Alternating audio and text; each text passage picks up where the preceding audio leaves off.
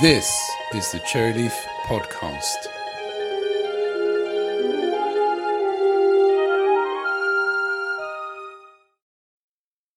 Hello again, welcome to the Cherryleaf Podcast. We're going to go back and look at generative AI again in the context of technical writing, and this time look at what problems could generative AI solve for technical authors or what's called technical writers in America. I'd like to take you back to the late 1980s or early 1990s when desktop computers, the PC, and laptops were introduced. And it gave this opportunity to take a personal computer out of the office and take it home to show somebody's relatives, your parents, and the like. And one of the questions would be, well, that's very nice, but what can it do for me? And you'll see from programs at that time, it really boiled down to recipes. Perhaps it might help somebody with their accounting, personal finances, but often there wasn't a great deal that a laptop or a personal computer in those days, in terms of practical use rather than just games, that it could do for somebody at home. And to an extent, we're at an equivalent stage with generative AI today. When people look at the technology, they say, oh, that's very nice, but for me as a technical author, what can it do? And it might be that somebody struggles and is in the same situation of maybe saying recipes or the equivalent of that for today. However, there are a number of problems that generative AI can solve today. And it's inevitable that generative AI is going to get better and better and solve more and more problems that we face. So let's go through and look at some of the problems that technical authors face today and where generative AI, for some of those, could help. So, what are some of the common problems faced by technical authors? Well, one is the amount of work, the volume of content that technical authors need to create or manage. And linked in with that is often there are repetitive tasks that still have to be done manually. For example, extracting information from Word documents and PDFs. That work can still today involve a lot of copying and pasting from one document to another many technical communicators have to wade through a lot of meeting notes and information to find the gems that they need for the user content to extract it from there.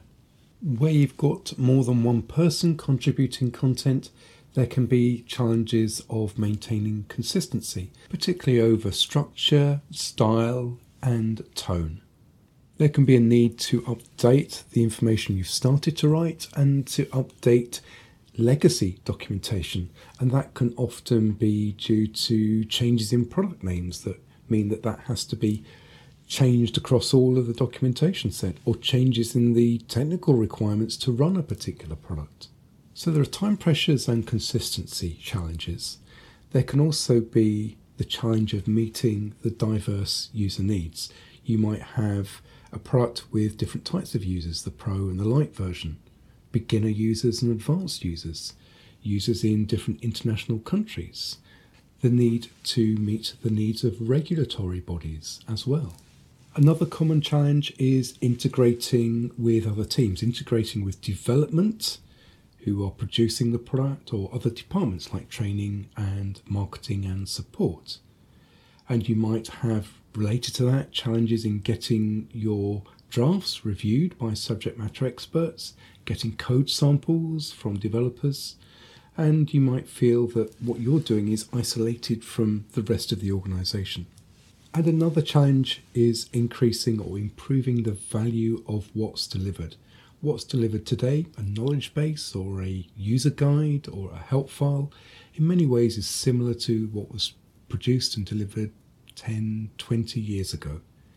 So there's this challenge of how can we create content that's better for end users, that helps them not get stuck? Can it be more personalized? Can it be customized to their needs? Can it be more reactive and responsive to help them? So let's look at how generative AI can help with some or all of these challenges that technical communicators face. So, number one is the role of generative AI in automating repetitive tasks. You can now upload a collection of documents to a chatbot and ask it to extract information from that. So it might be that there's product specifications and you can get those extracted for multiple products. Or you can get a transcript from a subject matter expert, somebody who's done a video of how to use a product, a walkthrough, and you can ask the chatbot to take that transcript and convert that into a set of instructions up to, say, first draft quality. If you've got lots of meetings, one of the common features within chatbots is summarizing information. So you can ask it to condense lengthy material into concise bullet points, and that might be suitable for background or overview sections. Another feature of large language models and chatbots is that it can do what's called auto completion. So you can start writing a sentence and ask it to complete it. Again, that's useful if you're looking at things like definitions or overviews where it can predict what would come next. It's also quite useful if you're looking at writing code snippets for things like API documentation or SDKs, and you can start to write the code snippet and ask it to complete the code, the commands, the parameters, and so on. And it should be able to do that without typos that you might, if you were doing it yourself, might slip in. And there are ways of creating boilerplates or templates where you set up standard sections and then ask the AI to complete different sections or content for certain sections or when it's doing the conversion of transcripts to enter the information into the appropriate sections. And you can also ask it to review content and identify where content might have been duplicated so you can consolidate that information. Those are just a couple of ways in which you can use it today to just get rid of the drudgery, some of the repetition that you might have to do or you might pass on to an intern to do. Another situation is when you're actually writing content and getting generative AI tools to help you at that stage authoring tools do have grammar and spell checking, but with generative AI, you can have a conversation, a flow, going back, asking it to review for specific errors or for tone issues, and asking it to change the tone or style of the content so that it's more consistent. And that could help people where English isn't their first language. If you've got content that's been written by different people, and there are variations in tone and wording. Again, you can instruct it in your style, in your standards, then ask it to adapt those documents so that they conform to your preferred style and tone. There is also features like proactive assistance where you can ask or use the AI to anticipate and answer questions that might come up from users. And you can also ask it to expand a collection of bullet points or notes into more comprehensive paragraphs, again to a decent first draft. And one of the other features that we're starting to see emerge is that it can look at code, look at documentation sets, and generate documentation from the code comments, from the documentation strings, or from the code, interpret the code itself. Again, it won't provide a complete manual, but it will help save you time. And having written the content, it can help you polish it, to review it. So within the tools and within generative AI, you can ask it to review your content, to check for particular errors. You can ask it to optimize your content for search engine ranking, for search engine optimization. And you can ask it to apply categories and tags, which again can help with content management and also with your Google rankings. But one of the biggest benefits is the opportunity it gives us to create better outputs rather than what we provide today. So, a chatbot can't generate a user manual for you. It needs source content in the large language model to answer the questions that users still have. So, there's still going to be a need for technical writers to create that source content that goes into the large language model and then is used when the chatbot provides the answers to users' questions.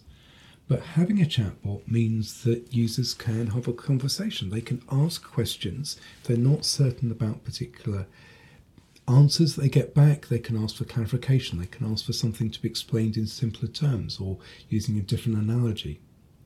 The lines between training and support and knowledge bases become much more blurred the end result is much more personalized assistance for users to help them when they get stuck. It's much more user centric.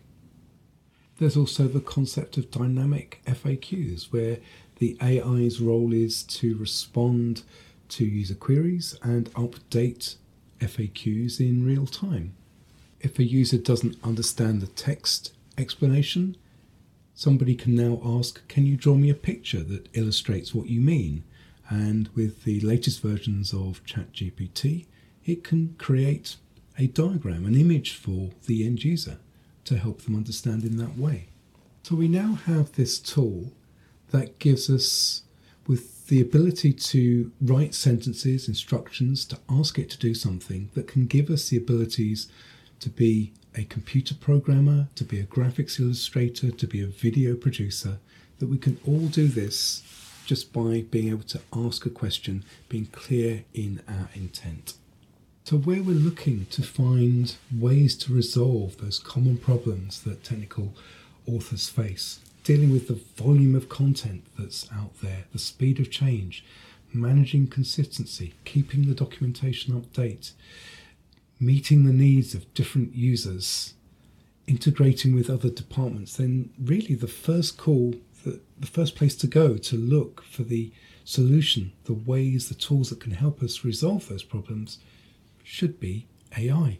So, if we go back to our analogy about personal computers and initially them just being tools to provide a way of recording recipes, as we know, that changed rapidly. We got the internet, we were able to provide information on our credit cards securely so we could start to buy things.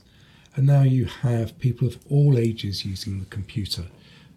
People doing their family trees going back to the 1500s, designing cross stitch patterns, conversing with relatives in Australia, all manner of different things these days. It seems inevitable that generative AI is going to have a transformative impact in technical writing. And it's one that we should embrace. It's going to be able to give us far more powers than we have today in capabilities of things that we can do. We were reflecting earlier in the week about the delegates that have been taking our e learning course on using generative AI in technical writing. They're the pioneers, they're the ones that are leading the community, starting to learn and apply the techniques, the capabilities, the promise of generative AI in technical writing.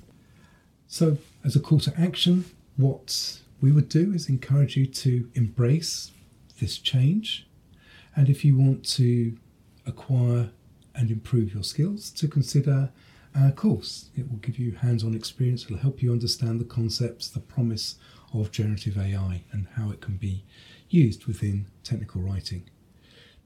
Where you'll find the details on that is either at cherryleaf.teachable.com that's our e learning platform. Or if you go to our website, cherryleaf.com, and go to the training section, you'll find information on the course and a link to the e learning platform that way. So, a relatively short episode this time for the podcast, but I hope you found it useful. We always welcome feedback and comments. Email's probably the best way info at cherryleaf.com. It just leaves me to say thank you for listening.